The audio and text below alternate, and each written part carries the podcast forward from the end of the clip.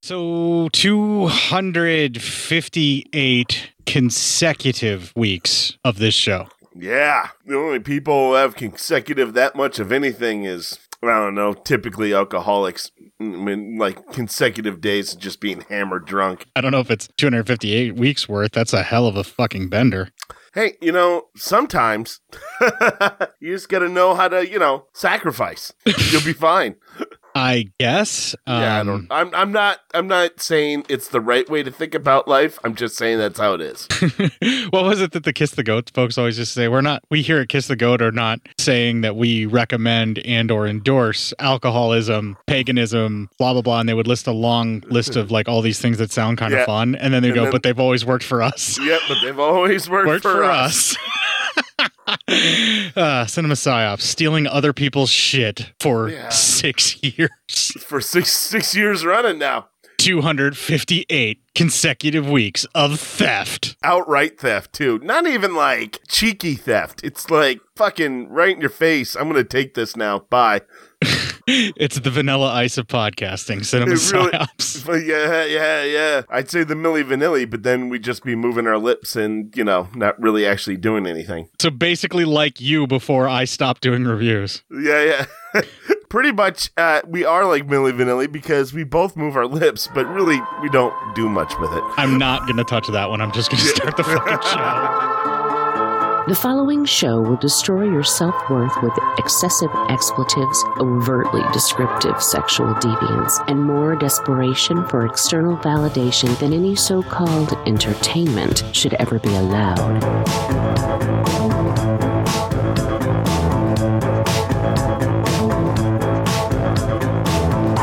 Two talentless losers who are about as insightful and provocative as a comatose jellyfish. Cinema psyops. a tendency to deprave and corrupt those whose minds are open to such immoral influences, and to whose hands a publication of this sort may fall. So if someone of a dirty bird gets hold of your stuff and it makes them a dirtier bird, then it's labeled obscene.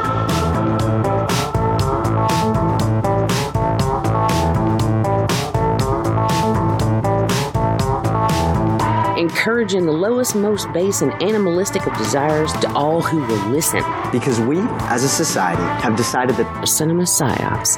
represents our base and vulgar impulses, and that acknowledging our use of it rattles our collective conscience.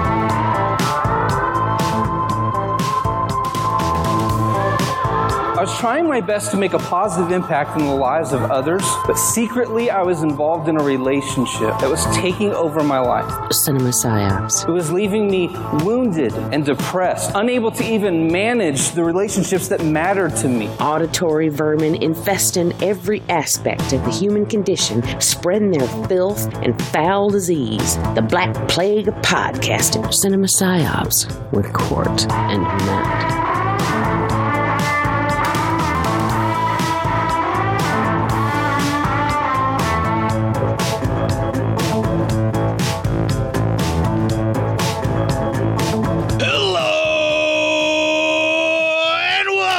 To 258 episodes of Cinema Psyops. I have no idea why all of a sudden my voice just went full on hot rod, baby. But super excited about my full on hot rod is Matt.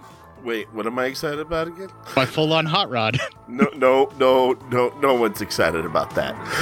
oh, I beg to differ, Matt. The world finds me a sexy, sexy beast. Let's be careful on that one. All right, big shoots. Uh, the world has been the world's been shut in for a while, so uh, I don't know how that's gonna help you. Well, I've been shut in with my best gal for quite a while, although she keeps insisting on going out more and more functions and basically trying to bring home whatever COVID she possibly can. Like, that's her main goal. Well, you know, sometimes people have to do shit. How are you actually gonna catch it? Because she will bring it home to me. That's how it's going to work. Well, see, th- here's the first thing you got to do. You, you just you got to put a tracker on her, and then like when she gets into a car, make it so that car can't start anymore. You know the science. You can make that happen. Yes, I'm going to abandon my wife everywhere because she can't not go places. No, no, she can't even people. leave the house that way. Like any car she gets in to leave the house, it just breaks down. then she'll just pay somebody to fix it. This plot is deeply, deeply flawed. That's true. That's going to cost you a lot of money. All right, forget about that. Don't do that. That's going to cost you some serious cash. I know. well, then t- tell her not to go nowhere. Yeah, I've tried. That has not really worked at all. Really? Yeah. Jeez, man. Yeah. She won't listen to you, huh? Um, doesn't feel like I'm being rational with my request to stop doing all of these activities. Feels it's worth the risk. I don't know, man. We're getting kind of heavy into your relationship now. I'm just gonna. I'm, I'm just. I'm. I'm. I'm I, I, how do we get out of this? So Julie Strain's back on the show. Who needs a segue when you got Julie Strain? right? oh man, that was so good. Good one. That was a good one, sir.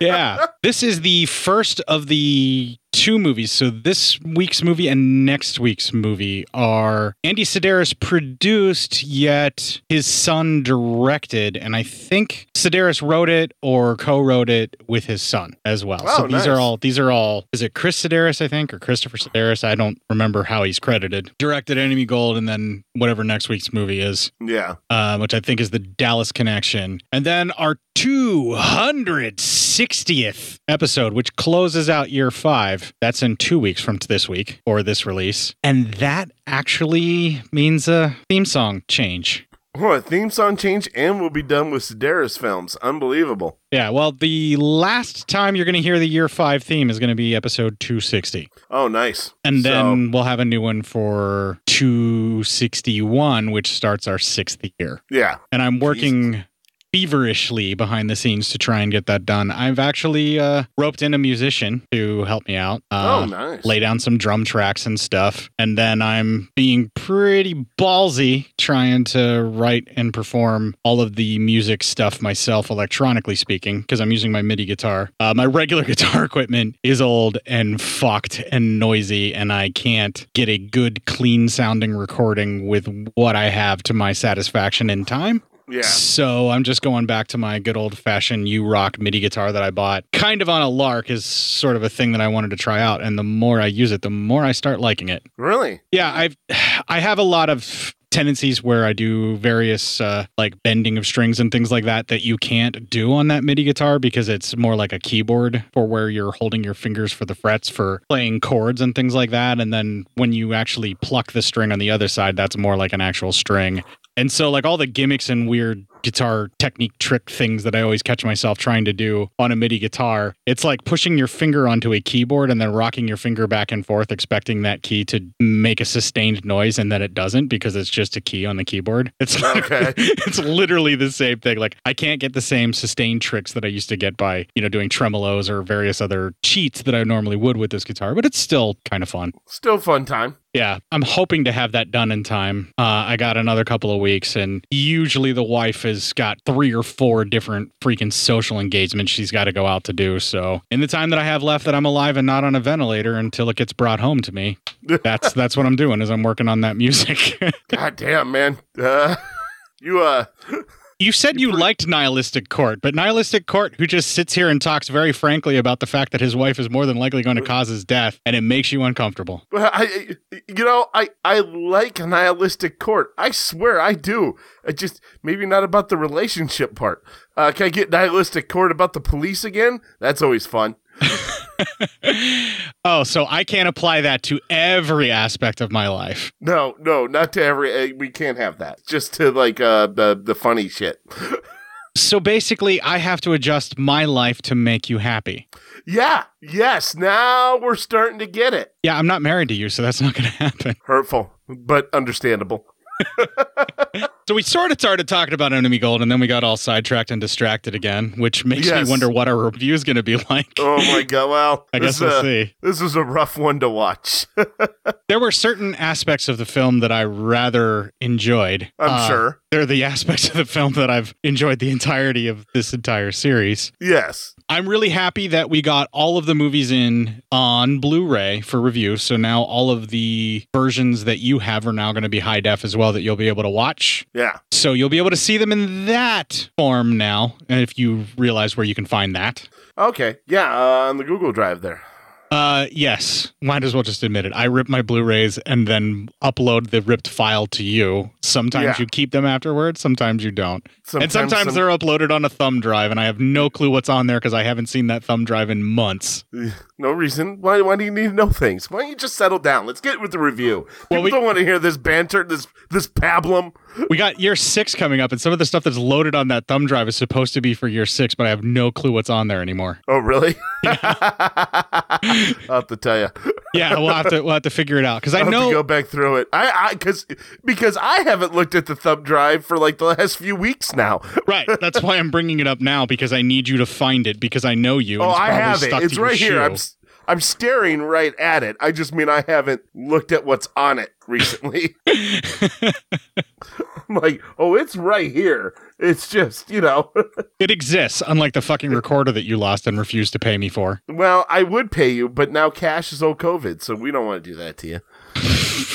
Yeah, that's your fucking excuse. Just like you can't release your tax returns because they're still under review and they're still being audited. Hey, if it's a good enough excuse for our president, it's a good enough excuse for me.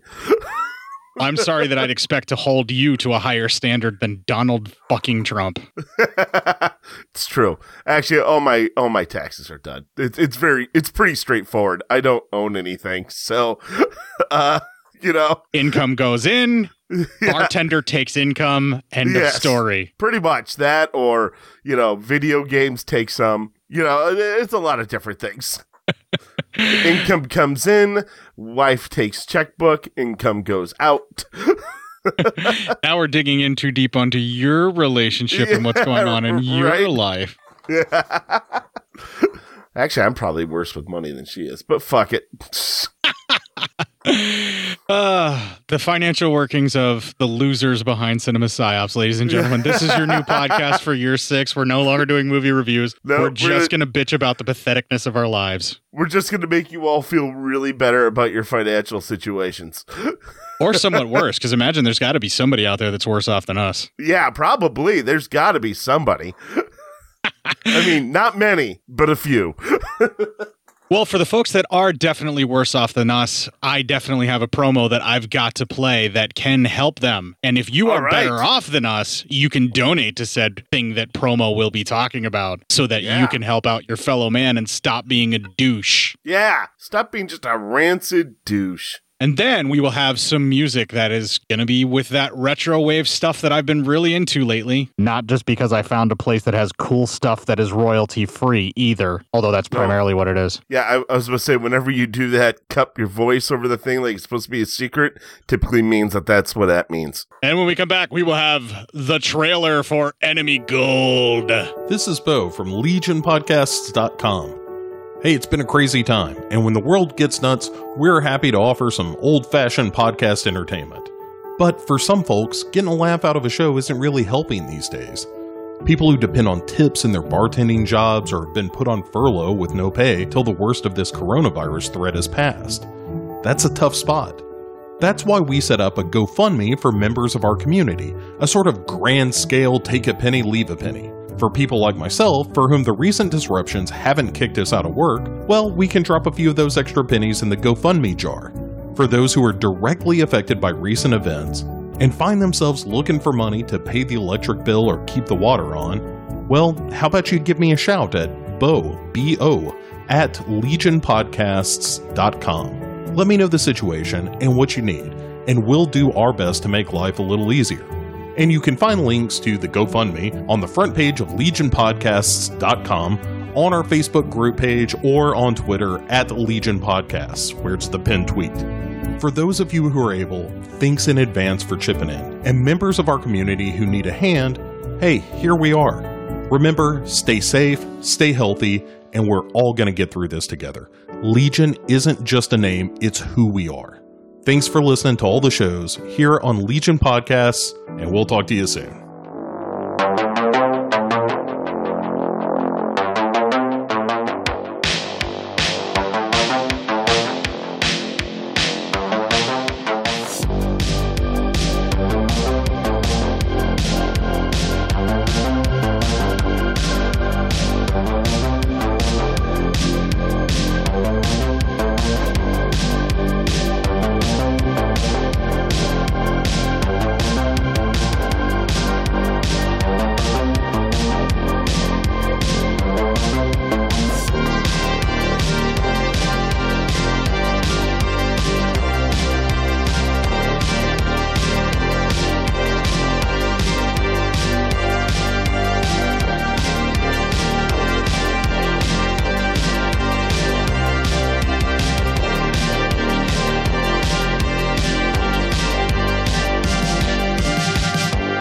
Get your fucking spandex on. Let's do some fucking aerobics to that shit. Yeah. Or or not. You know. Let's Or let's whatever, not whatever. do any of that.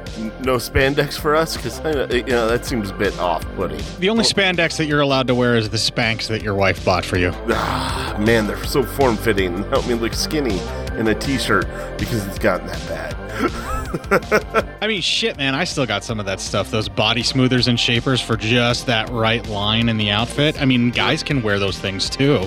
right? Right? Who hasn't heard of a girdle for a man? Right. I mean, Right. most people call them back braces, but I know what they are. We all know what they are. There's no use in lying. Yeah, it's not about your back support. Just like Yeah. this trailer. Enemy gold. Armed with bullets, bombs, and brawn. Chris. Bingo. Federal agents attack an international smuggling operation. Agents Chris Cannon, Mark Austin, and Becky Midnight are reprimanded for playing by their own rules. I'm here to find out why you're busting the chops of your fellow agents. They have a real problem with authority, and it seems you do as well. What a first day. Three are on temporary suspension. From the International Power Base of Washington, D.C., back roads and bayous of Texas, Enemy Gold is a canvas of dames, danger, and dynamite. On forced leave, the agents seek refuge in the woods nearby, traveling to the site of a Civil War battlefield. There are these three agents who have disrupted my business. I don't want to be bothered by them ever again. They won't be a problem for you any longer. It's like nothing bad could ever happen to you out here. It's nice to get away. During a savage battle near the Texas border, a fortune in gold is buried by Confederate soldiers. Quantrill's gold. So, the plot thickens. We can hunt them down like small animals, and no one will be able to hear their cries of pain and despair. This is gonna be fun. A climactic assault terminates when the good guys get the gold and the bad guys get the shaft. Enemy Gold, starring Bruce Penhall, Mark Barriere, Rodrigo Obregon, Suzi Simpson, Tay Collins, and Penthouse Pet of the Year, Julie Strain. Yeah, Julie Strang. In case you were wondering what that trailer had to do with back support issues, Yeah, I mean, the ladies starring in this film probably all could use some back support. they probably all need a, a fucking back brace. You know, gotta live live for real. Yeah, they're gonna need like some serious, serious support. Yeah, right. I feel uh. all of their back trauma right now Yes, just watching all- the movie I did. I'm sure that's what you're feeling. Um. Anyway, uh, all right. Enemy Gold. We start out with what appears to be like a Civil War reenactment, or as Republicans call it, fake news. Um. Yeah, because the Eh. Republicans want the South to have won at this point.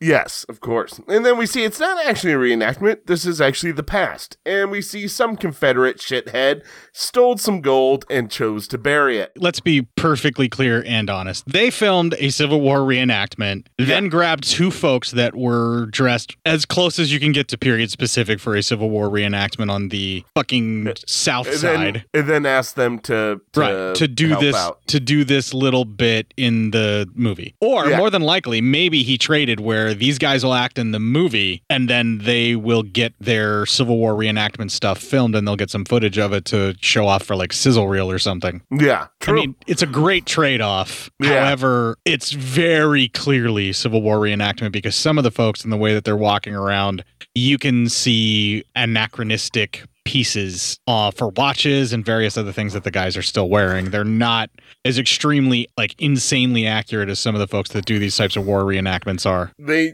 yeah, they, they they weren't really looking out for that sort of thing in the movie either. No, no. I mean, this is an Andy Sidaris film. Clearly, he gives zero fucks about it. I'm more kind of concerned about how accurate your reenactment is. Yeah, right.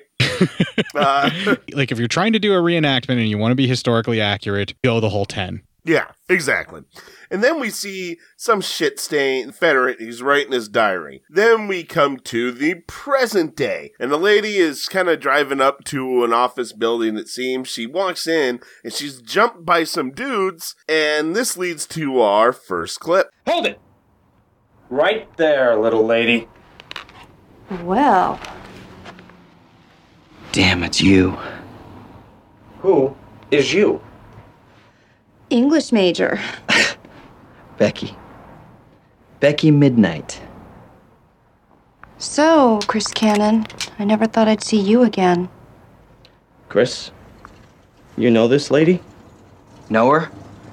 Hell, I trained her in the academy in Virginia four years ago. By the looks of it, I did a pretty good job. Becky Midnight, Mark Austin. It's a pleasure. Didn't Chris ever tell you about me? I uh, thought we were an item. Chris, maybe I should leave you two No, alone. no, look, that's enough reminiscing, all right? We've got business to take care of. In your last report to headquarters, you said that things were getting pretty hot down here. The agency said they'd send you in some backup. Yes, but I didn't know who or when. Well, I guess you know now. All right, as long as you're here, Mark and I were just about to go on a very important bust. Do you have your stuff? Give me a couple of minutes and I'll be dressed to kill. Chris, who the hell is she? Just an old friend. A terrific lady. She's obviously one hell of an agent. Speaking to the microphone. Did she just plant that on me? Nice work, Becky. Okay. All right, so we meet all our crew. We see the actor who played Bruce in the old in the other films is back, but he, he's Chris now, so he's not Bruce. And we see the yeah, they changed a few things around. Like uh, the person that's now in charge seems like uh, it's supposed to be Donna, but it's not Donna. But it looks an no awful lot Abilene. like Donna Spears. Yes, this is the first Abilene-less film, which makes it third to Fit to Kill. oh, so anyway, um, she then goes into the room, of course, and she changes, and we see boobs. So thanks, movie. uh, can we just talk about this for just a quick second? Please. Good lord, she seems unnatural. Like she is so no, no shit. Well put together. Everything about her body seems like it was molded somewhere. You know what I mean? Like she's just almost too perfect. And I don't think that's surgery, or at least I couldn't tell. Well, it's probably part and part. I mean, there may be some surgery involved, and some genetics, and she might just work really hard at watching her diet and you know exercise and all that kind of stuff. like when I'm looking at her while she's changing, while we're, this scene is happening, I, for like the briefest of moment, I didn't even think she was a real person. Like she just looked like a like a sculpture to me. You're like, what? What? What is all this about? what is happening? Like it was almost uncanny valley. Like she's clearly a human being, but she looked so smooth and like everything was like her skin was so practically flawless that it was a point where I'm looking at her and I'm thinking like uncanny valley CGI thing where it's like it doesn't quite look human and there's something just off about it. You know what yeah, I mean? but you know it's not because they can't afford that shit. Right. And then I realized I was just having an acid flashback and I should probably dig out the old Thorazine. Yeah, right. ah, you're fine. Everything's gonna be healthy. And then as they start to, you know, uh, arm up for this bust they're gonna do, they give Becky a, a crossbow with exploding arrows. You know, that's like with uh, like three seconds later, uh, the arrows will explode after they fire. Why do all the women get handed a less looking lethal type device? Like they always get a crossbow or something similar to a crossbow, but then there's always something explosive about it. Um, you know, I would probably say it's they're trying to make the women the center front of the movie, of course. So they get, you know, it's more interesting looking than just a handgun or a machine gun. It, you know, it has a distinct look. So you give it to the females in the movie because you want them to be, of course, the front runners of the movie. Is it that, or is it kind of like sexism where they're like, here, you can't hit anything for shit, so at least these tips will explode for you? But you can't really say that because, like, remember in the past movies, all the female agents always shot straight and all that, while all the male agents, well, at least Abilenes, sucked ass at it. Right. But then the Abilenes are always, always getting in the way of the women and trying to take the shots first until they realize they suck. So Yeah, eh, but then you see, it's not sexist because then the women still are the better ones, and it's shown. Right. So this guy Now, is not be- Bruce be either. So I, yeah. I'm kind of wondering if he has the same dubious Abilene esque methods that we've seen, like him and like uh fucking Erik Estrada's characters, the way that they treated women. Like I'm just kind of I don't know, maybe I'm just looking for something to, I think you're, I think you're dislike the men looking for. for. a little sexism right now, but it's not really there. You know why I'm looking for it? Because I feel so guilty about all those thoughts that I had about watching that woman change and thinking that she looked unnaturally too good. Like there was Yeah, yeah. something not right about how amazing she looked. Yeah, yeah, it was there was something off about her, you know, uh, working very hard to look that way.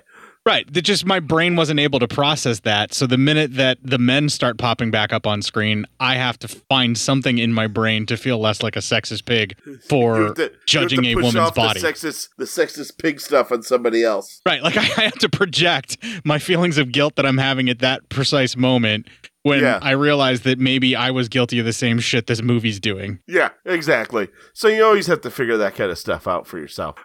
right. Like watching these kinds of movies should not be giving me these existential crisis of my Really, own I mental mean- thoughts. But that's what we do here at Cinema Psyops. Well, yeah, if I didn't over fucking think everything, I wouldn't be. I just wouldn't exist. There wouldn't be this show.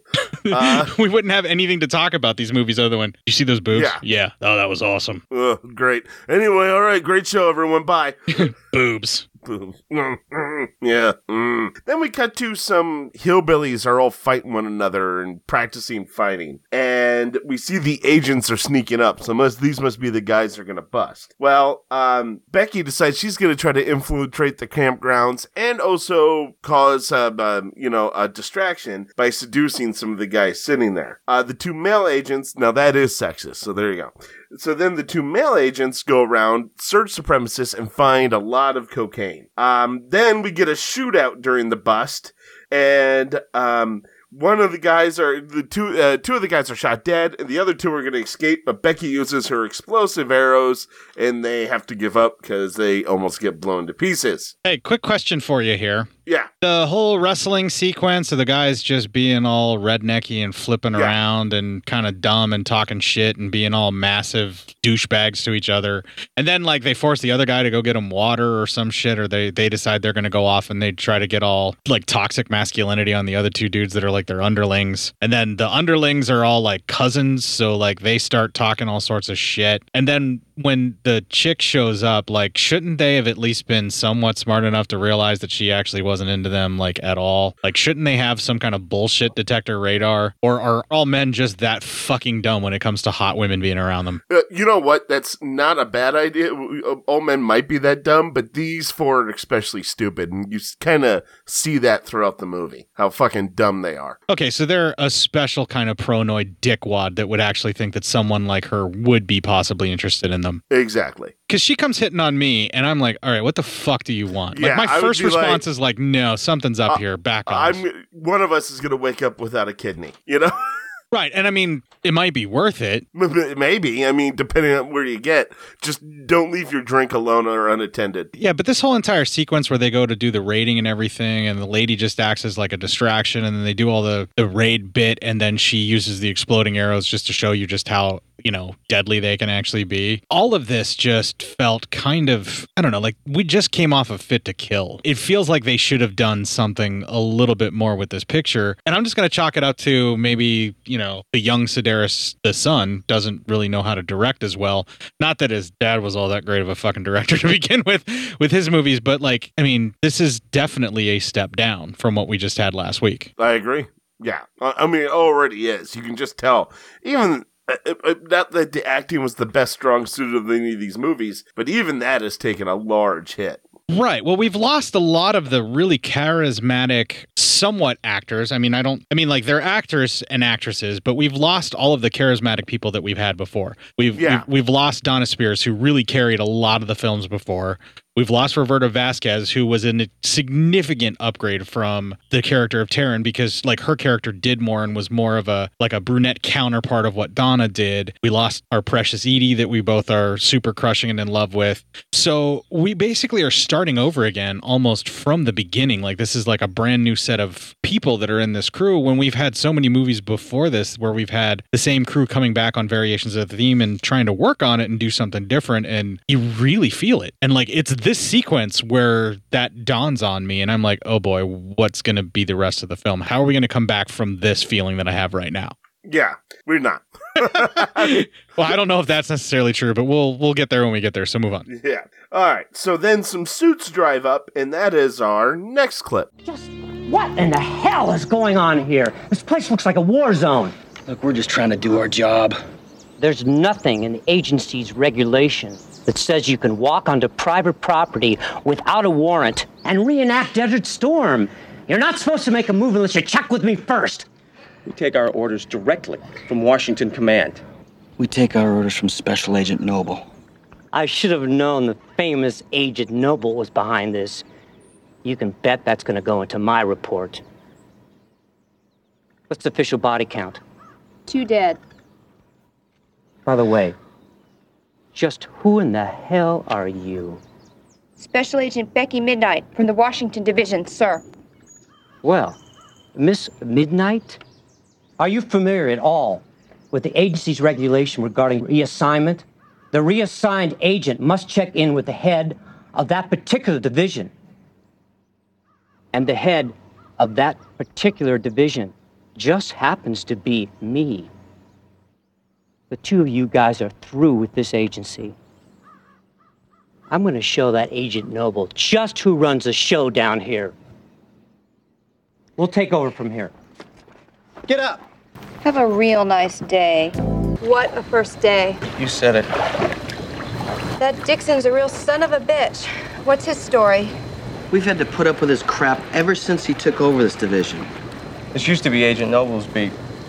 The bus today was a part of Noble's unfinished business. Dixon hates us because we really never recognized him as division head. He ticks me off.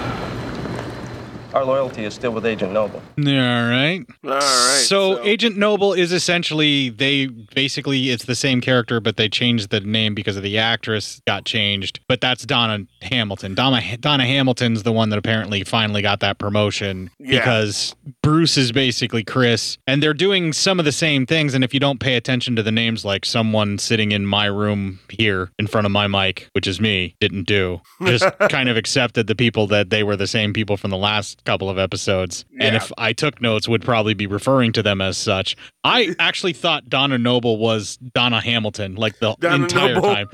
Like not not that it was the same actress, that it was supposed to be the same character, and they just replaced her. Yeah. And then I also just kind of thought that, you know, Donna Noble was actually Donna Hamilton's name. So I didn't even think anything about it. Because it's, Yeah. you know, it's always, it's Donna, Donna Spears, or Roberta Vasquez was Nicole. And I knew Nicole's name because it's Nicole, but I had no, I didn't know Nicole's last name for the character. So it was always Miss Roberta Vasquez for me when I was talking about her character or Nicole, you know, like one or the other. And so when Donna Hamilton is now gone and someone who is essentially a Donna Hamilton type shows up that is named Noble, my brain automatically goes, yeah, that's that's just Donna. They just replaced Donna Spears because she didn't want to do this one. But I think these are all new people now. You know, they're not. You know, they're all the old team is gone. Maybe they all moved on to other things. So No, only be a secret agent for so long. It's like fucking Archer, right? They're different characters in a different variation of a theme, but it's all part of the same spoiler alert coma dream. Yeah, there you go. So anyway, we cut to Washington D.C. and we see uh this this new uh lady Noble. She is showering. Uh, so thank you, movie. Okay, Um, we, we need to talk about her as well. Yeah. Um, I don't want to say that she is unnaturally gorgeous. Like she doesn't look li- like the other actress when like her skin was on screen or when you could see her like basically mostly nude and you would see her flawless skin. This actress still looks very much like a real person, but it for her whenever she is changing and showering and everything, she looks like a real person who very clearly like takes very serious care of themselves and what they eat and how they exercise. Like it looks like everything that she has, she got essentially either through birth or hard work on her part for her entire physicality. Like she doesn't look like something's not natural about her at all. Like she doesn't have that uncanny valley look to her at all. Yeah. Like and she is a knockout. she is. She is. Um. Yeah. Yeah. There's nothing wrong there.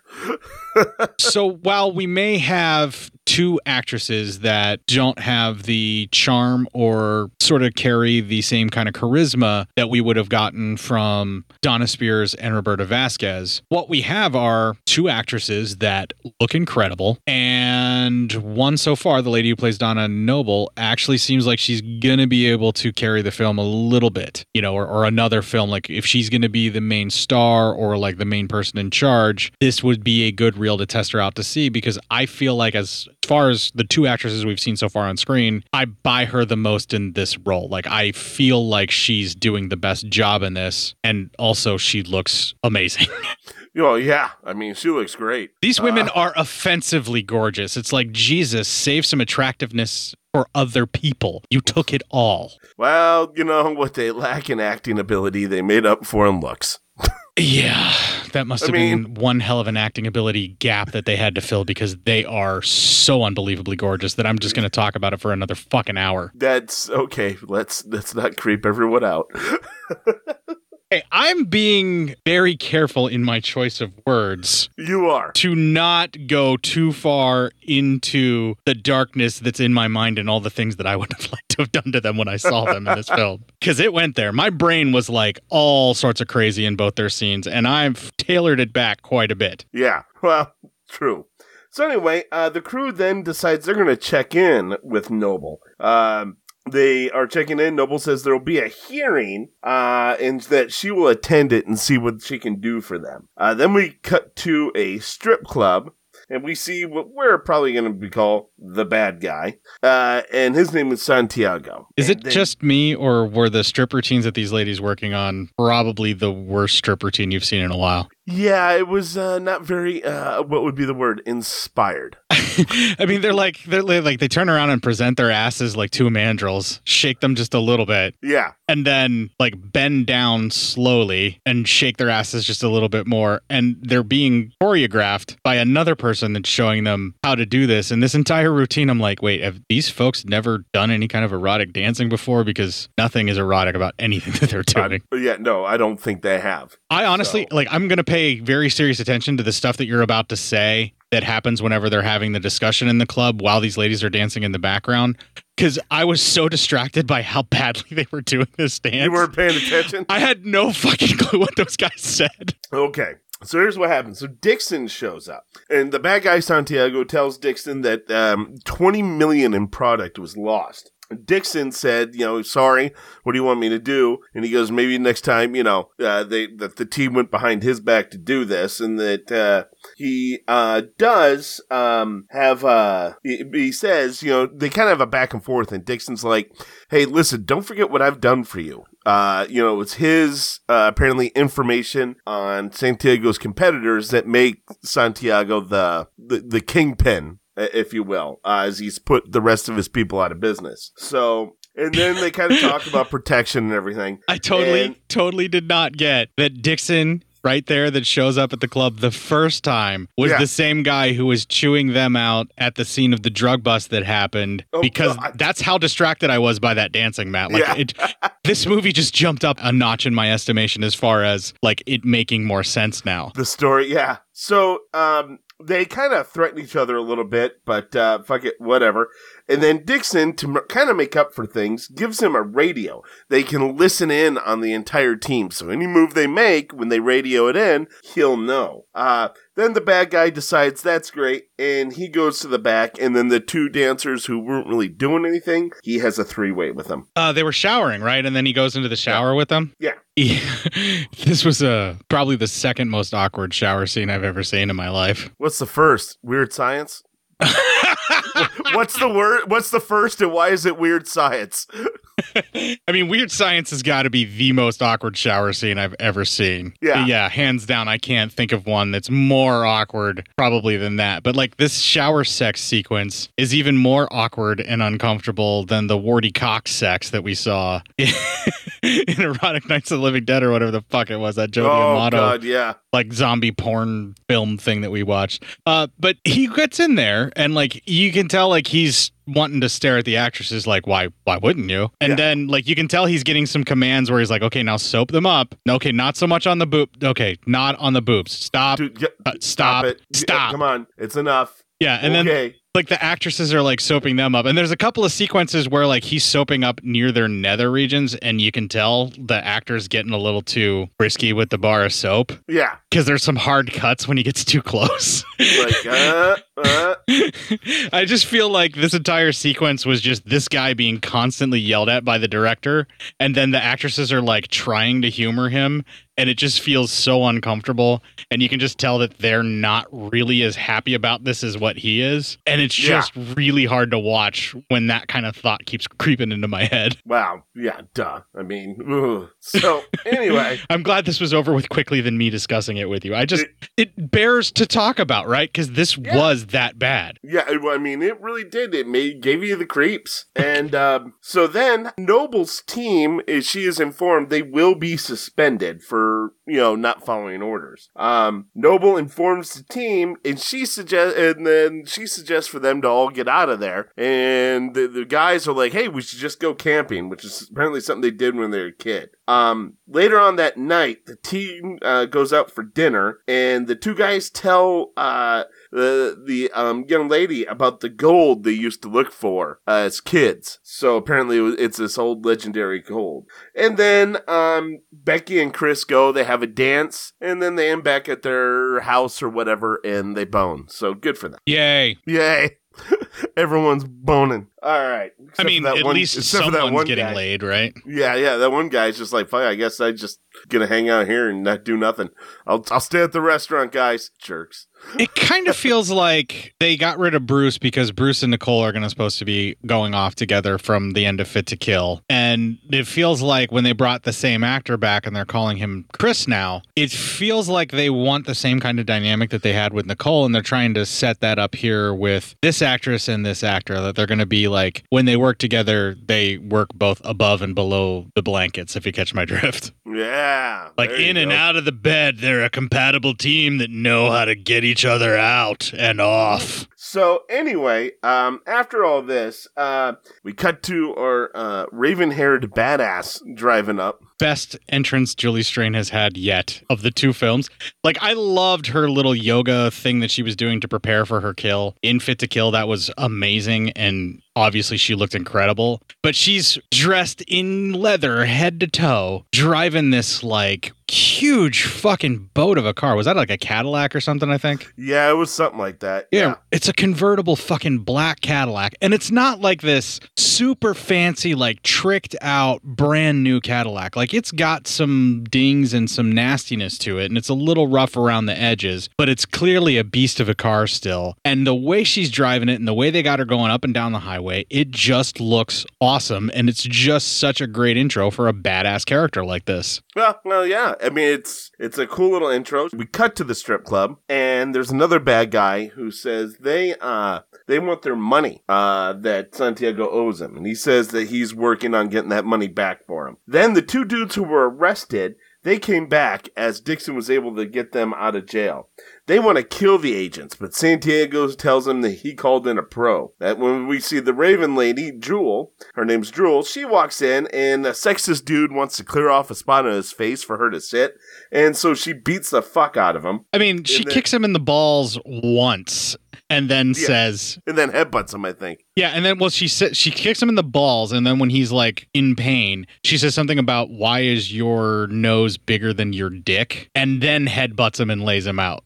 Yeah, something about yeah, yeah, about a, a tiny little dick or something like no, that. No, she does. Yeah. She says, then why is your nose bigger than your dick? Uh, yes, that's right. But then when she walks past all the other guys, did you see how she towers over just about every man except for like maybe one or two of them? Yeah, yeah, she's so tall. Well, you said what? She's six one. Six one and worth the climb in her own words. Yeah. That's right. Uh, I just I love this whole entire intro, like her driving and then her coming in and kicking that dude's ass like it ain't no thing was just awesome. I was so stoked for that. And this is part one of the things that are making me start to really enjoy this. I mean, obviously the nudity is like a big factor of like what I'm looking for and enjoying in the film, but this entrance sequence for Julie Strain as like, you know, your ultimate badass person was perfect and really got me going. You know, like I was Yeah. really enjoying this and I fell in love with her after that headbutt. Nice. I was like, I love this character. I don't care about anything else. I love this character. I'm good.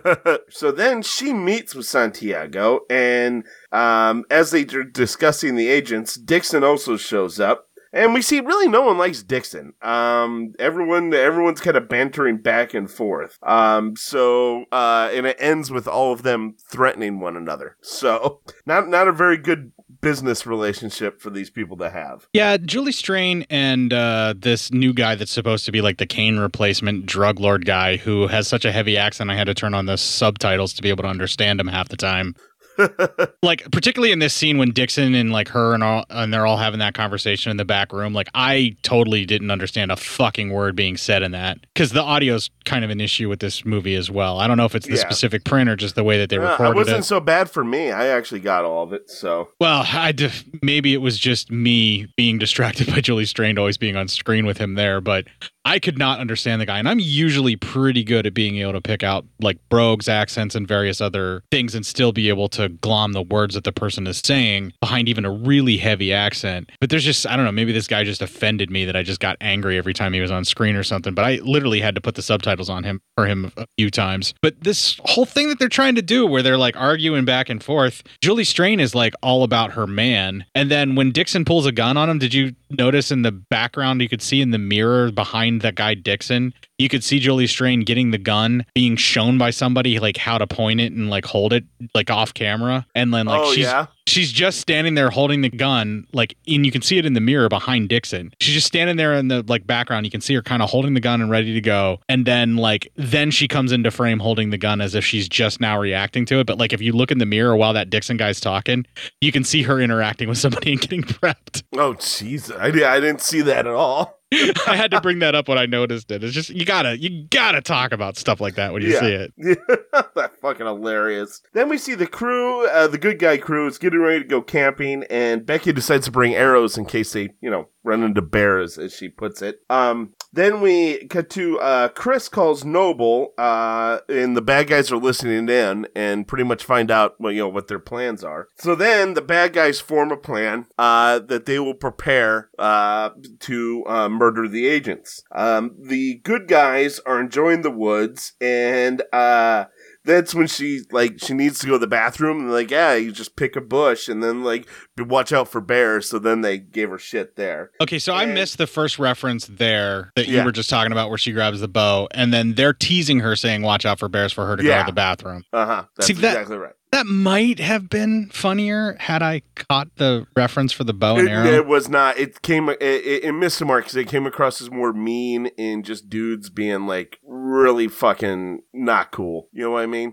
yeah, douchey, just generally douchey really to douchey- her. really fucking gross kind of male behavior All right, and all uh, right, I'll take your word for it. Yeah.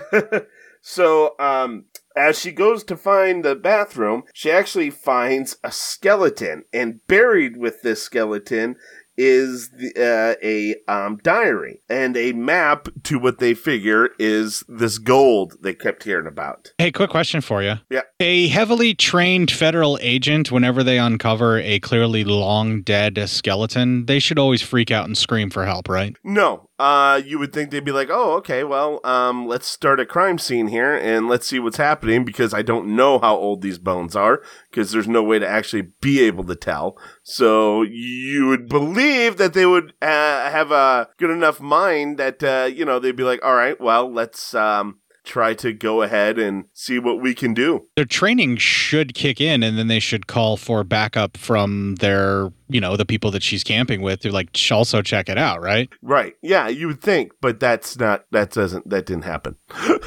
Is it because the agent in question is female that this happened? No, it's because they're just bad agents.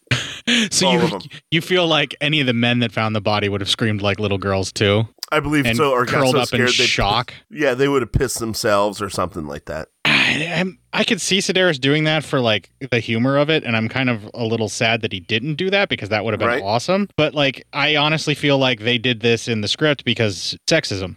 Yeah, exactly. Sexism, all of it. I mean, it's an Andy Sidaris film. It kind of goes hand in hand, and I don't know why I keep trying to find not sexism in this. Yeah, I, I don't know. You you really want them to be. At least one thing you can say about the Andy Sidaris films is this: the women are usually shown as being the more competent than the men. Co- their men cohorts. It's true, but then they're also treated like second class citizens for a lot of the scripting and the way that they react to things. So whatever. Yeah, well, It's a yeah, double edged you're- sword. you're- It's a you're also total not double wrong edged there. sword. It's a total double edged sword with this film. Total. Yeah. Come on. So anyway, then Santiago and Jewel discuss that they need a boat to get down the river. So and then and it cuts back. A lot of cuts in these scenes. Uh, Chris then calls Noble and tells her about the gold, and we see that the bad guys are listening.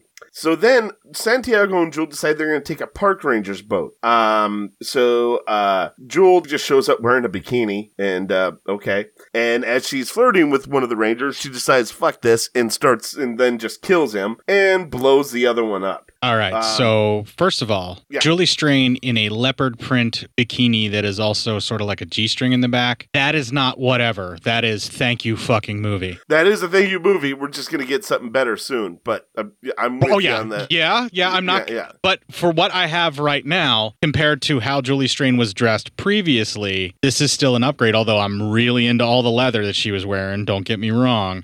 Well, Um, I'm, I'm into the boots, man. Uh, with the bikini, that's right right we we, we do get that as well and that's that's coming up but uh so this outfit is basically like her trying to pretend like she's on vacation and using her feminine wiles and then when she can't get what she wants out of the park ranger when she basically is just trying to get info she about the boat and then get the boat Yeah. then she just fucking murders him Yeah. Well, after she gets the important info she's looking for, then yeah, she straight up murders him. yeah, it's like a So- replay of the stuff with her and the helicopter guy. She gets all flirty, Yeah. flirty with him. Then when she gets what she wants, she just fucking flat out murders him. Yeah, well, I mean, you know, sometimes that shit happens. The crew uh, finds a cabin where they're going to plan to stay in, and the uh, bad guys in the chopper find them and they radio Santiago. The chopper dudes are told that they are to land, make their way to the house, and just watch them overnight. And then once Jewel and Santiago get there, they will kill them all. So then the bad guys land the chopper and they make their way to the cabin. Then we cut to that night, and the crew reads the diary they found, and that is our next clip. February 20th, 1865. It has been two days since we raided the Yankee train with a shipment of gold bullion. The brave army of Confederacy needs so desperately. Sergeant Hanson took a minié ball in his stomach during the raid. He is slowing us down.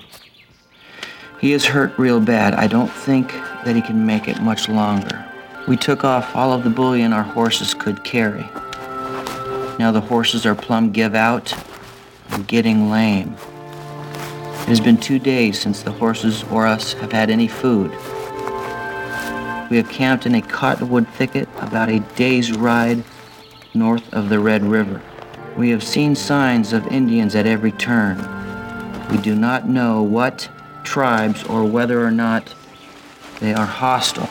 We may have to bury the gold and make a run for it. All right. So then uh, we see the guy. Uh, this is back in the past during the Civil War. The guy gets killed by uh, some Native Americans, so that's good because he earned that one. Um, by the way, I have no idea how the agents are reading about his own murder, but whatever. But anyway, that shit happened. So good riddance to another Confederate. We didn't need them anyway. So then the two bad guys sitting there watching the house, they decide in an idiot fashion not to listen to Santiago and decide to kill the agents themselves to show up Jewel and let Santiago know that they're more important than her. They got that idea from that god awful fucking mullet sticking off of that guy that was having an achy breaky heart or something. Right? Exactly. Then we cut to a better part. Jewel dancing topless with a sword around a fire. Not just topless. You go ahead. Thigh high fuck me leather style boots that are almost like uh, like pirate style boots that I have no idea how they're staying up other than they're fucking hot as shit. She is wearing a bondage type outfit that straps around the outsides of her breasts and doesn't really act as a support, but more or less constricts her rib cage around them to make them stick out even further is what it looks like its purpose is.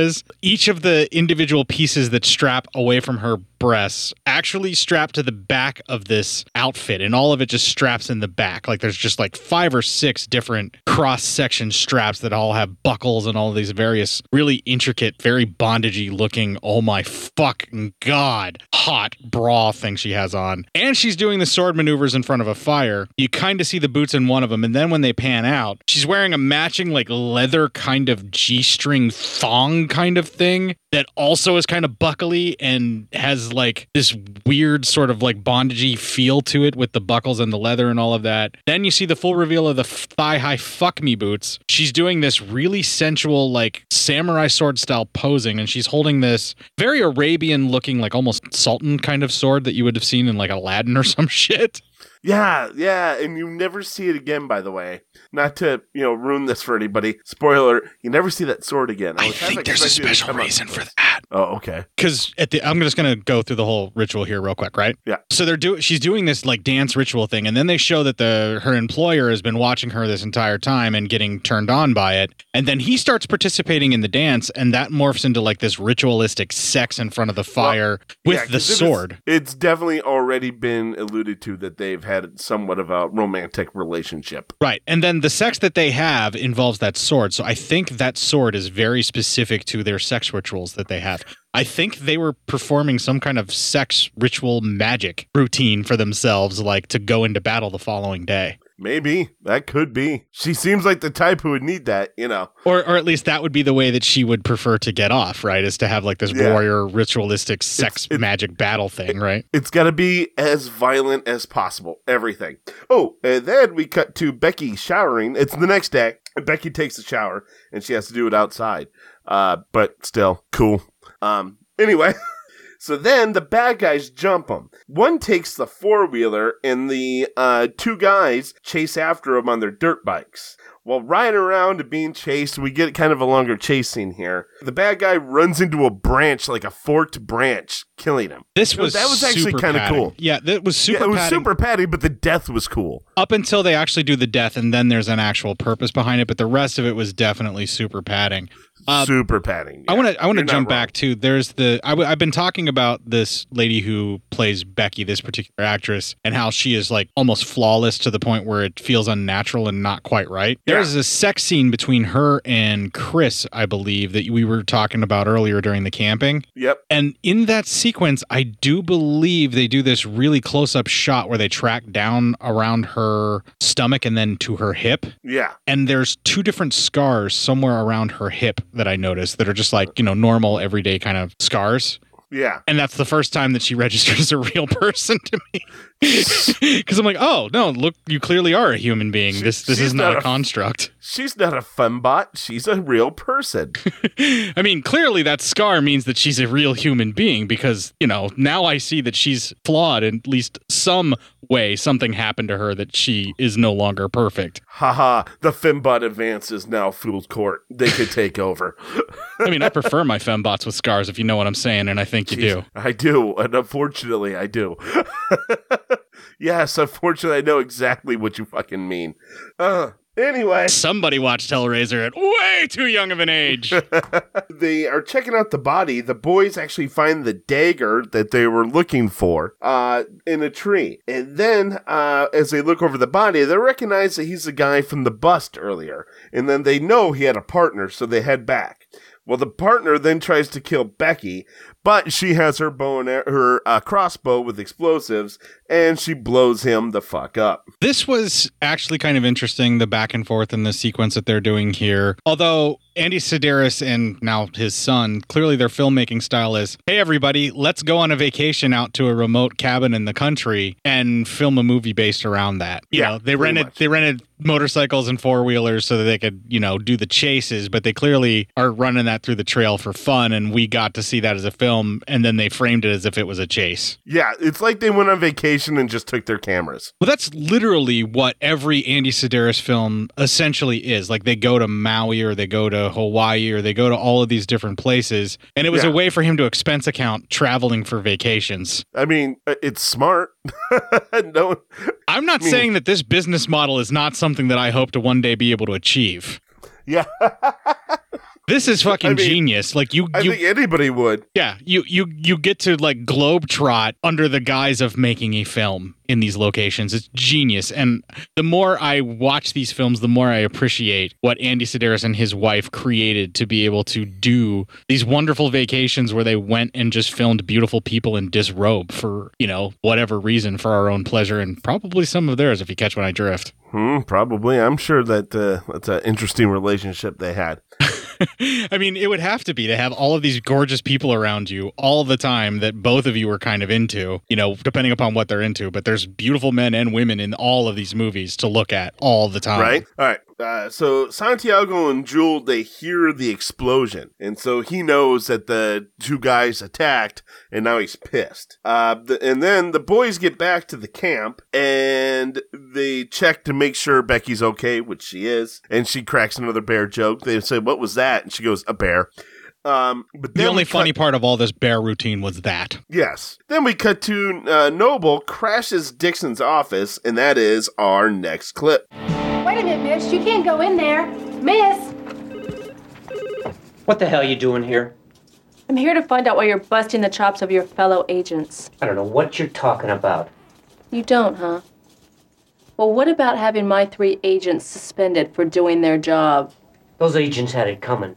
They have a real problem with authority, and it seems you do as well. This is Agent Noble. Ava, this is Chris. A couple of thugs from the drug bust just tried to kill us. What? You heard me. I think we've also stumbled upon the lost gold.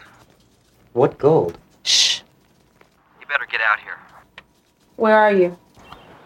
Well, we're about 15 miles into Turner's Woods, just north of where the Red River forks. I'm on my way.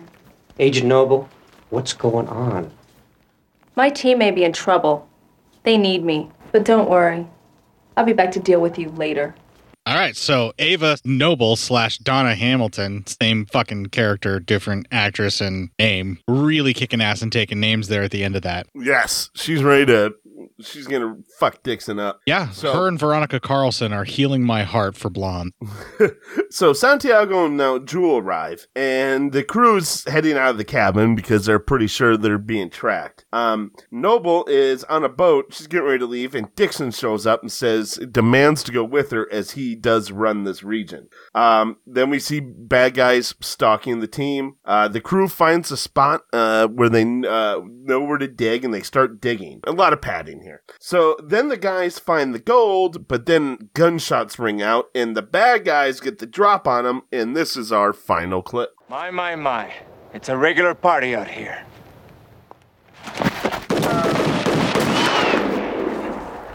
I wouldn't do that if I were you. Trust me, boys. Don't test your patience.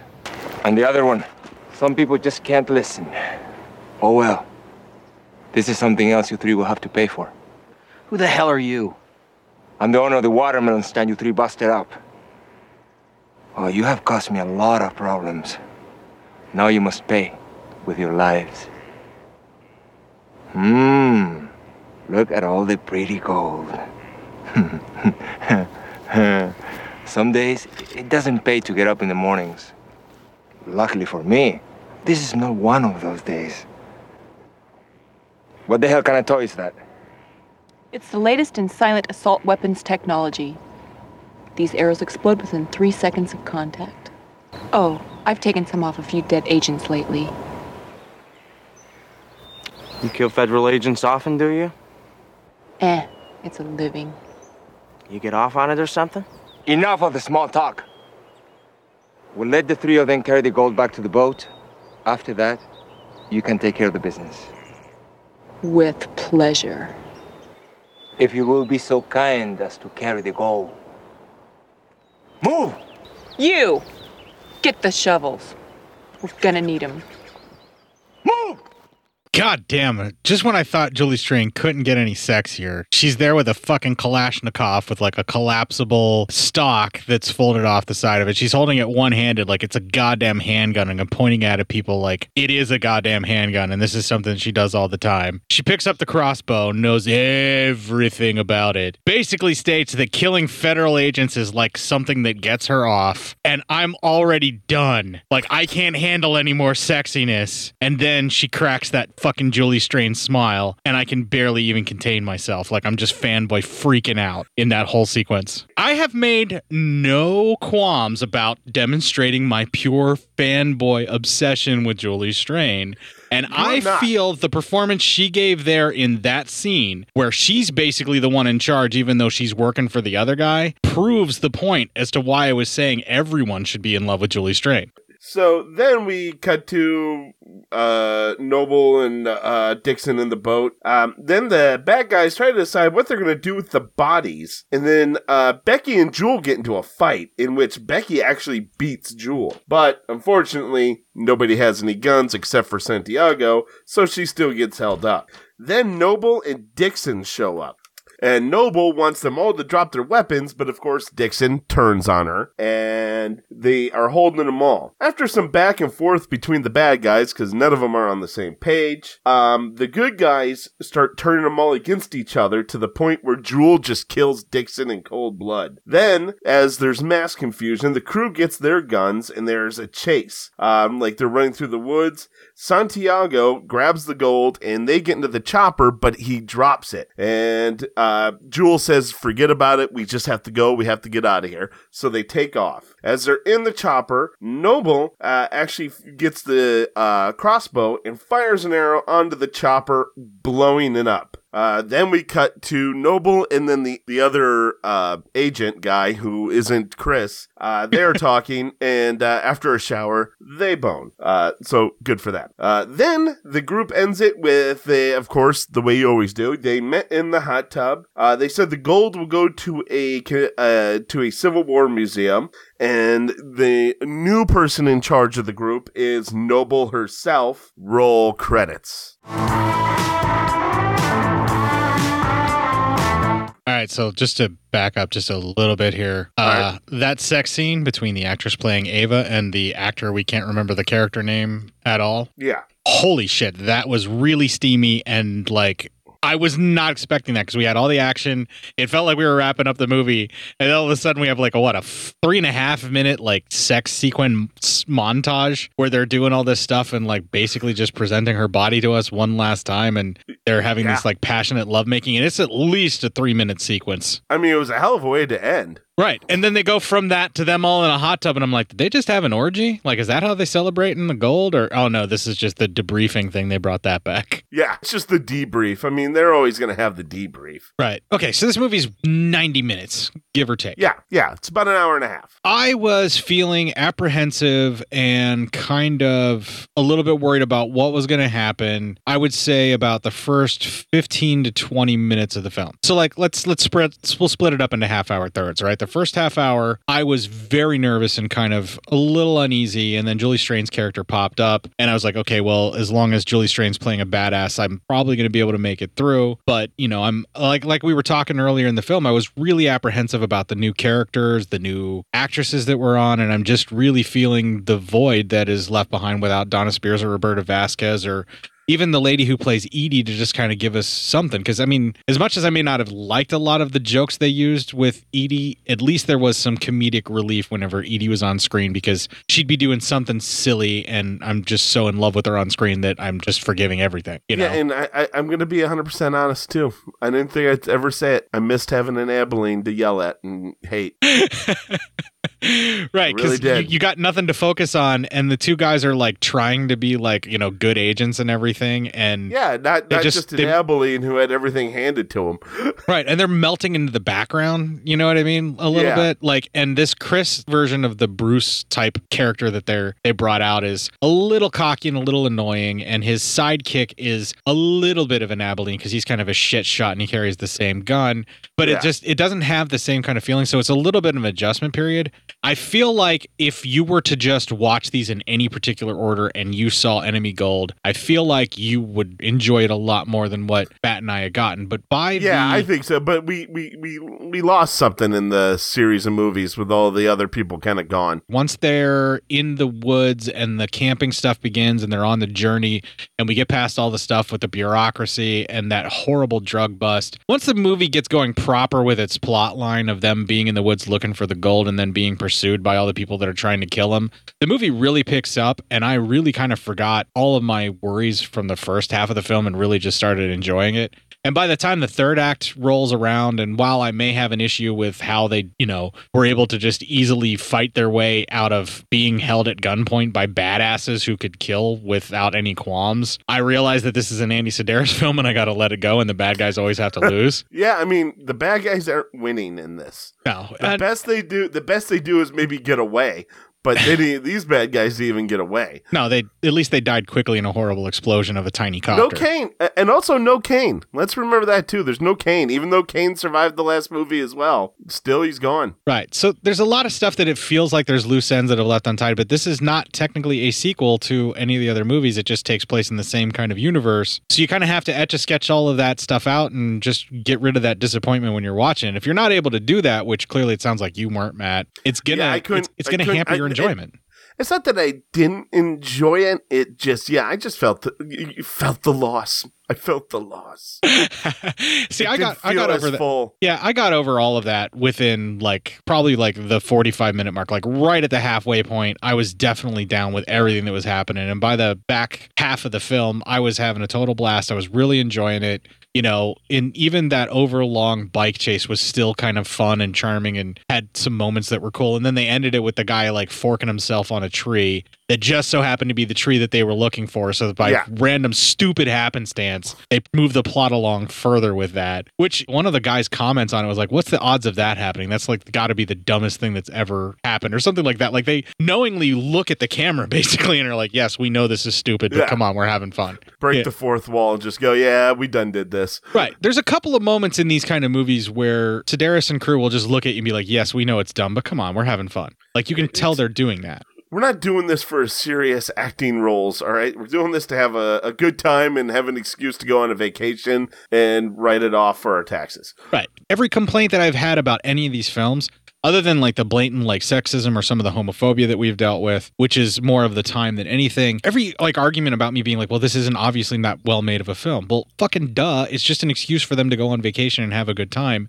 And you are supposed to just watch it and have a good time, and that's it. Yeah, exactly. That's that's supposed to be it. That's pretty much it is like i can only talk about how much i enjoyed this versus some of the other ones and then how much i enjoyed this once it won me over. And i'm looking forward to both of the actresses. I hope both of their characters come back and i hope both of those actresses come back because i know julie strain's going to be in every single one of these from here on out Yeah. and, and i'm totally stoked and happy about that but You're all on board for it. yeah because i mean i literally watch just about anything julie strain's in i'll freely admit that uh, i've watched many things on showtime that are absolutely terrible just because she's in it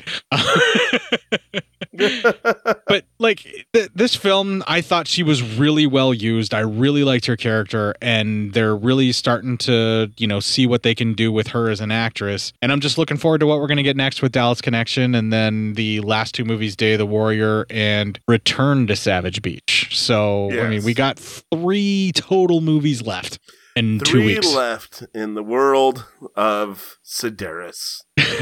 then we're going to move on to some really crazy stuff Oh God, what's next? Well, what's next is the Corrupted Youth promo. Then we're going to have a little bit of music that is some more of that weird synthwave stuff I've been getting my hands on. And when we come back, we're going to do some PSYOP news. Taste colors beyond any known spectrum as phonic euphoria cascades into your consciousness. Observe the laws of physics no longer applying to an existence that confines. Space and time will unravel and reform to a screaming new dawn, bursting with infinite possibility. It's as easy as listening to the Corrupted Youth podcast, where the father son duo of Dan and Brennan explore the latest blockbusters, classic genre films, and the schlockiest of Golden Age VHS rental store flicks in spoiler heavy fashion. Corrupted Youth Podcast is available on Podbean, Apple Podcasts,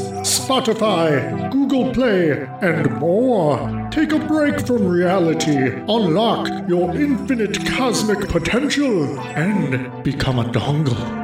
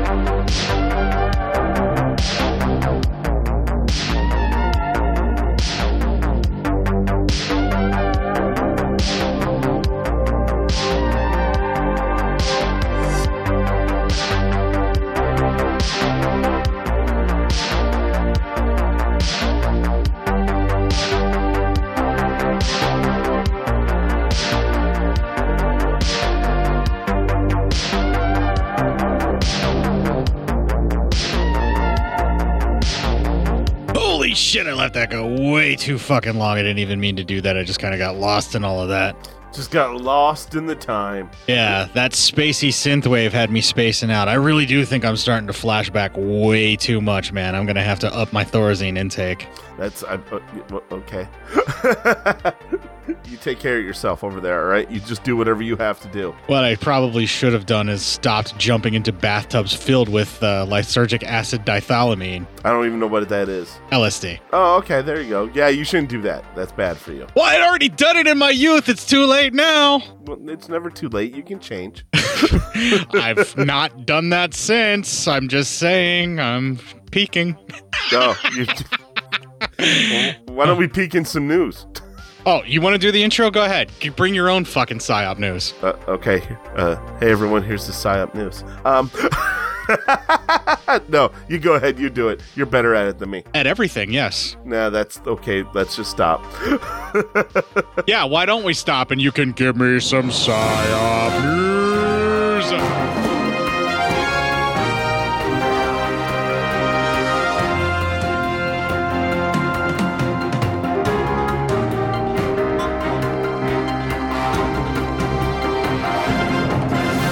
One comes from Chris Mounts. Our boy Chris, we got to talk about Chris. He's on the mend, folks. He's doing better. Every day I'm seeing better. new posts of him recouping and he's coming back. He's been posting some stuff, including taking some time out of his very busy schedule of recuperating to give us our PSYOP news this week. So let's I celebrate it's- Chris, everybody.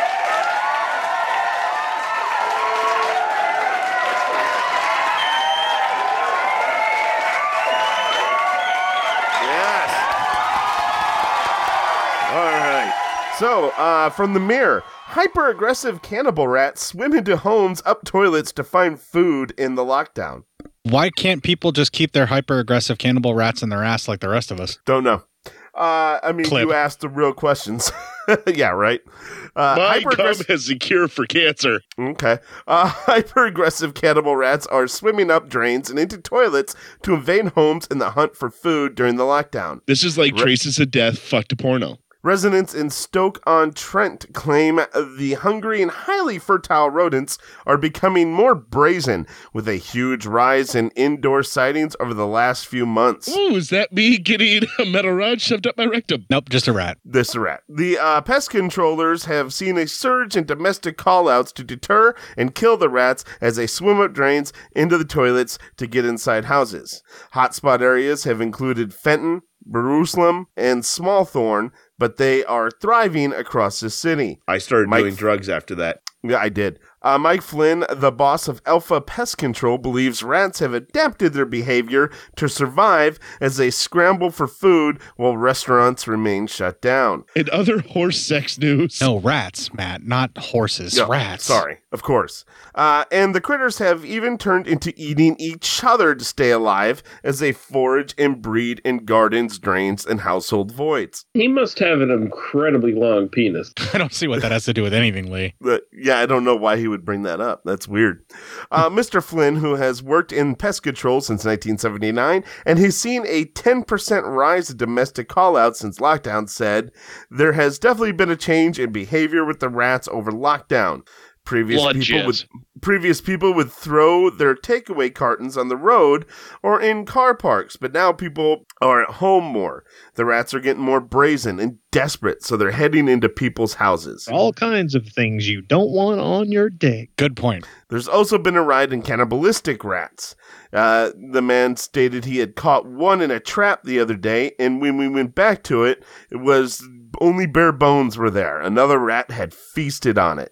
Uh, they know that they are more opportunistic and braver at the moment, which explains why they're seeing them more in the day. I have a Because usually- raging erection. Jesus, man, Usually- why is this turning you on? I don't know, man. I, it's, uh, you, you know, uh, COVID stories. Uh, usually they quietly move around at night. Mr. Finn believes Stoke on Trent's crumbling housing stock is partly to blame for the current rat infestation. Mr. Flynn said a lot of the homes here date back to the 50s and 60s, so they are only now developing faults. For example, if someone has planted a tree in the garden and the roots have now caused a crack in the pipes. If there is a fault in the structure of your home, then they may as well head into your home. All blowjobs should be teethy. If there's a break in the sewer system, they can get into your drains, and rats can also dig two feet a day. A girl They gets also- terrified enough. The only thing that's going to solve that is a cock, Why would you bring that up right now? because this rat story is horrifying. If you want a fear boner, This rat story is for you. this wow that's weird um uh, they will usually come in through the bathroom or the kitchen he says uh, they are often seen in toilets a telltale sign if it looks like someone has poured a dirty mop uh, uh, water down the loo uh, they also like to live under decking and eating uh, feed left out for birds. go jerk one- off in a petri dish. I had one call where a neighbor uh, had complained about rats and he had taken delivery of half a ton of bird feed. They can live around us quite happily, he states. Uh, Rentokil, Rentokil, I don't know if that's even right, has noted an almost 80% increase in visits to its website compared to this time last year. I'm already getting arrested. I might as well grab this guy's dick. Jesus. Uh, the company believes the warm winter kept rat populations high, adding to the pressure of animals, which partly explains why they have turned cannibalistic. Pulling it just to pull it. I got nothing for cannibal rats, dude. yeah, I know, man. Uh, so yeah, a lot of cannibal rats around town, apparently. That's fucking crazy. in the UK. Yeah, well, I'm sure that that's happening elsewhere is because the imminent shutdown of a lot of various areas and the food supplies being disrupted from any scavengers that depend on the carelessness of human beings to survive. I can totally see why that's happening. Yeah, yeah, me too. It's, It's, kind of terrifying. Not unheard. of. Yeah, this is uh, this is some some scary stuff right now. Yeah, the world has But- changed and definitely not for the better. no, well, yeah. I mean, that all started uh, four years ago. That is so strange though. Like I cannot imagine. Um someone had responded to saying that the best way to make sure is to keep the lid down all the time. Although the right sized rack could probably squeak its way up out of the, the lid, but you could hear it trying to get out. So you know it's Yeah. in there and you gotta like, you know, tape the fucker down or something to keep him Yeah, from coming uh, up out. Right? Yeah, you, you pretty much just gotta put stuff on top of your uh, um Toilet seat or lid. toilet seat. Just make sure it can't get up there. If you have Thor's hammer, I would do that. but only if you're worthy enough to be able to move it. Yeah, right. That's like Thor's Thor's dick move in the hotel room is to set his fucking hammer on the toilet lid. Yeah, exactly. Right. Yeah, so that's uh that's pretty fucking horrifying. Uh also any of your floor drains, make sure that you have really good floor drain covers that make it impossible for bigger things to come out through the drain that way. Yeah. You know, that that's always that's always good. That's always uh, a smart thing to do. Uh, you know, just general upkeep on your home and your plumbing is uh, going to be a smart thing to do uh, in these times. Yeah, and uh, you know, maybe just give up all hope because none of this has any point anyway, so No, yeah, none of this is uh, none of this is going to help us. So we're all going to die. I mean, everyone. the fucking Arctic is still on fire, so The what? the Arctic is still on fire, so Yeah. we're fucked. We are very fucked. so I hope everyone just has a great time lately. And with that wonderful uh, sentiment, we're going to close out the show. We're going to play the ending Legion promo. We'll have a little bit more music that is straight out of that fucking royalty free fucking synthwave stuff that I'm obsessed with. And we come back, we will close out this nihilistic, hopeless show. If you enjoyed this show, then make sure you check out the other great shows on the Legion Podcast Network, like Cinema Psyops, Cinema Beef, Devour the Podcast, Duncan and Bo Come Correct, Exploding Heads Horror Movie Podcast, Friday the 13th, Get Slayed, The Helming Power Hour, Hello, This is the Doom Show, Hero Hero Go Show, Kill the Cast, Underwater Kaiju from Outer Space, Jerry Hates Action, Legion After Dark, Mental Health, Obsessive Cinema, Discourse, Pick Six Movies, the podcast by The Cemetery, the podcast on Haunted Hill, the Psychosemantic podcast, Rick Radio, House of Wax, Dude Looks Like the 80s, Rabbit and Red Radio, The Shadecast, Short Bus Cinema, Two Drink Minimum Commentaries, The VD Clinic, Who Will Survive Horror Podcast, and Which versus the Doomsday Clock. With such a wide spread of shows, there is guaranteed to be a niche for you to fall in love with. Horror, politics, movies, books, sex, music, commentaries, health, video games, kaiju, action, news, comedy, and opinions that would most likely get you killed in some parts of the world. We are proud to bring you some of the best podcasting in the world. Check us out at www.legionpodcast.com, iTunes, Spotify, Stitcher, YouTube, and any other dark corner of the internet where podcasts can be found.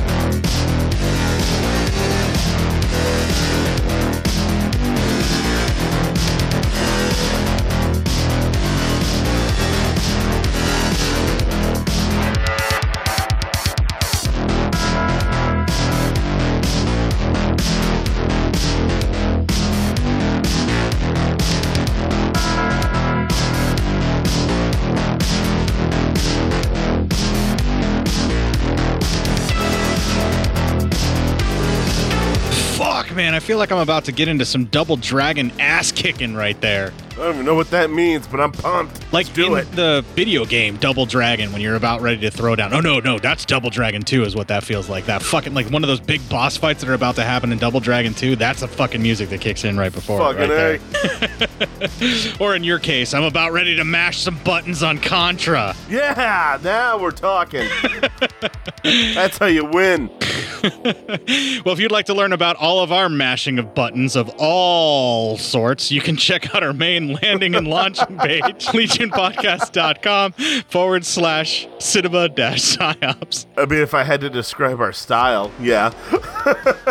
Uh, style of what is button mashing? We don't want the world to necessarily know. Yeah, yeah. We don't want them to know, but yeah. If you would like to make some memes to be conjecture of to what we mean by our style of button mashing, if you catch our drift, you can mm-hmm. post those in our Facebook group, Cinema Psyops. Now, it is a Facebook group, so don't get yourselves fucking zooked. Yeah, don't get zooked up, all right? Because, you know, he'll Yeah. do that shit. Uh, unless, of course, you're Trump and you're lying, then he'll let you do whatever you want. Unless you're a fucking right wing nut job Nazi, then you can stay on there all you want, no matter how much you get reported. But yeah, if, exactly. If you're a leftist leaning weirdo that likes to post weird fucking memes that involve something having to do with sex, you get in banhammer like a motherfucker all the time in that place. All the time.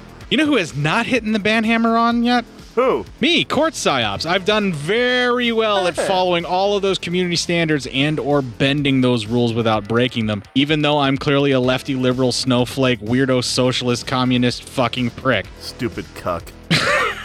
I'm a soy boy, Matt. I'm a soy boy. Soy boy. If you'd like to know what a soy boy is, just look up Matt Psyop on oh, Facebook. Oh, hey, true. Whatever. Hurtful, but true. True. Hurtful, but you're fair. You're being fair. If you'd like to contact Matt to try and talk him out of his soy boy ways, you can find him at psyopmatt at gmail.com. Well, that's yeah, that's that's where I'm at. Uh, but you're never gonna talk me out of it. I'm a soy boy for life. if you'd like to email feedback to court and let him know that none of these jokes are landing well and this has been one hell of an off weird episode, you can reach him at cinemapsyopscourt at gmail.com. Yeah, you're not wrong. It's been weird. It's been a weird one tonight. I think with all this COVID shit, we're just fucking come on. You can twit a couple of tweets to a couple of twats on the hate-filled shitfest that is Twitter and knows everything about politics more than you do. Oh, of course, everything. Come on. I'm at court underscore psyop, and he is at psyop matt. We are also available on the gram of Insta, although the kids like to call it the Instagram. The the Instagram. I thought the kids like to call it the gram I honestly don't know what the kids or the like. or Insta. I don't know what the kids do anymore. I don't know. But we're available there, whether it's Instagram, Gram of Insta, Instagram, that place where ladies post Gram photos weed, and try to you drive you to their OnlyFans site. Yeah. Whatever it is, that's where we're available at cinema underscore psyops, where I'm posting the highest quality of memes that I have repurposed for our people, being Only the, the- soy boy latte sipping cuck that I am. Only the highest quality of memes get posted. And only the highest quality of lattes get sucked down by this soy boy. Court only steals, I'm sorry, repurposes the highest quality of memes. To share for our people. Yes, because there are memes. No, no such thing as just one person's memes. Well, folks, if you're wondering what the fuck is going on and how the fuck I'm going to close this episode, I'm just as perplexed by it as you, so let's all just kick the fuck out of this week and make it our bitch.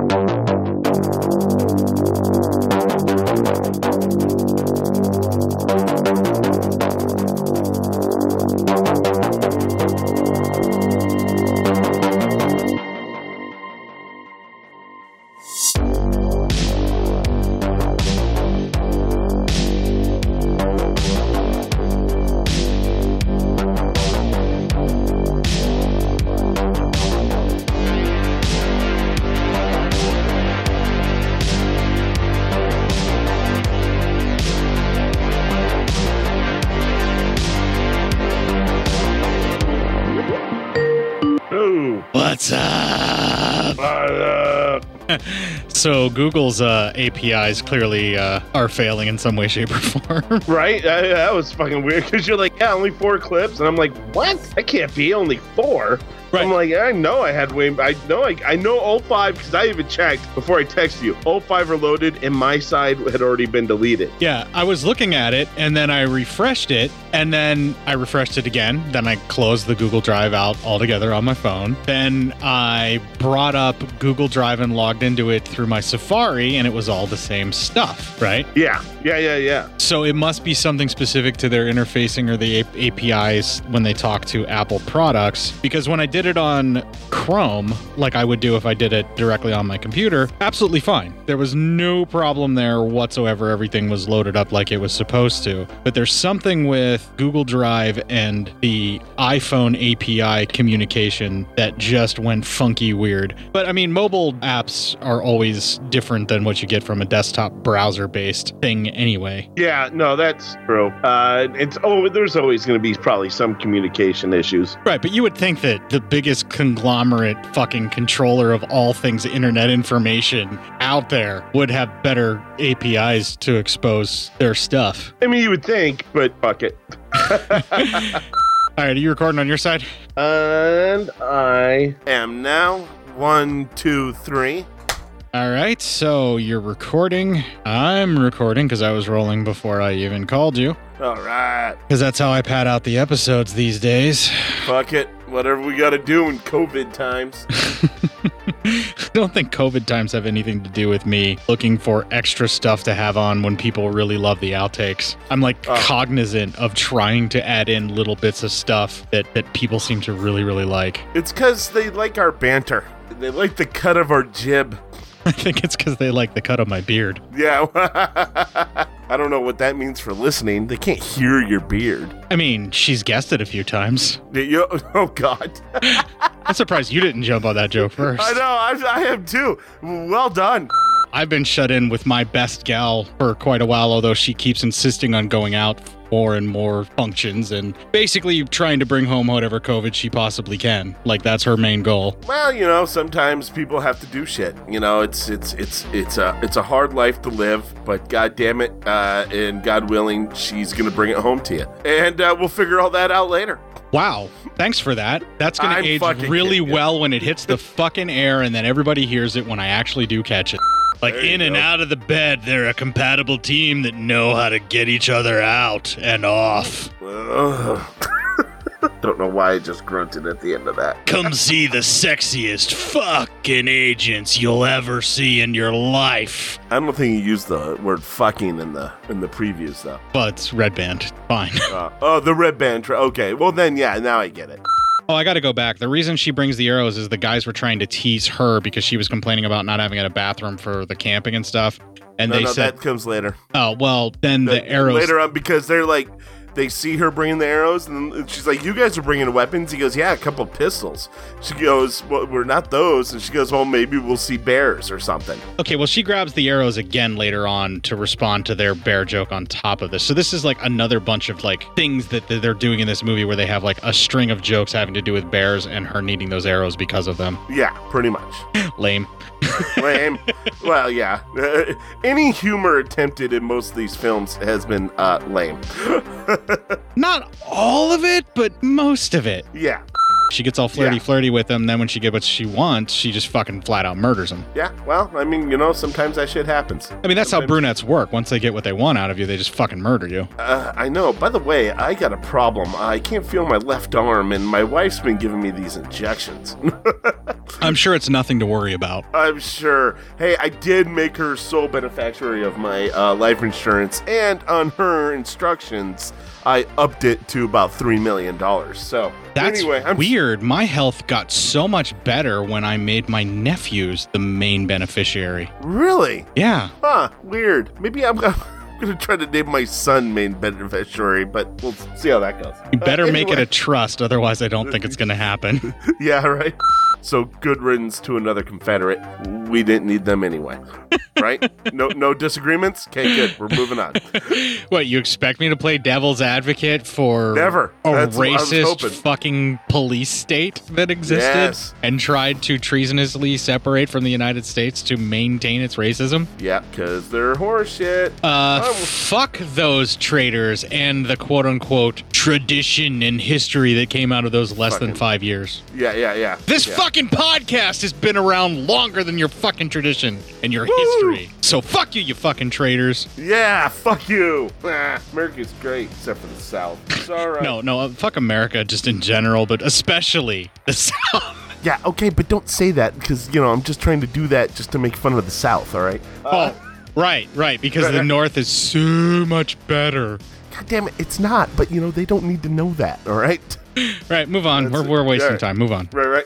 I not. feel the performance she gave there in that scene, where she's basically the one in charge, even though she's working for the other guy, proves the point as to why I was saying everyone should be in love with Julie Strain. Well, I mean, no one has to love anyone. Everyone has to love Julie Strain. It's a rule. It's a, it's a, is that a rule now?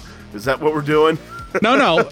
It's just it's like this like kind of unspoken thing. It's this unspoken thing that like everybody has to love Julie Strain. Like there's something clearly wrong with you if you don't. I mean, I don't love her, but uh, yeah, she seems all right. So, See, like I said, there's something clearly wrong with you if you don't.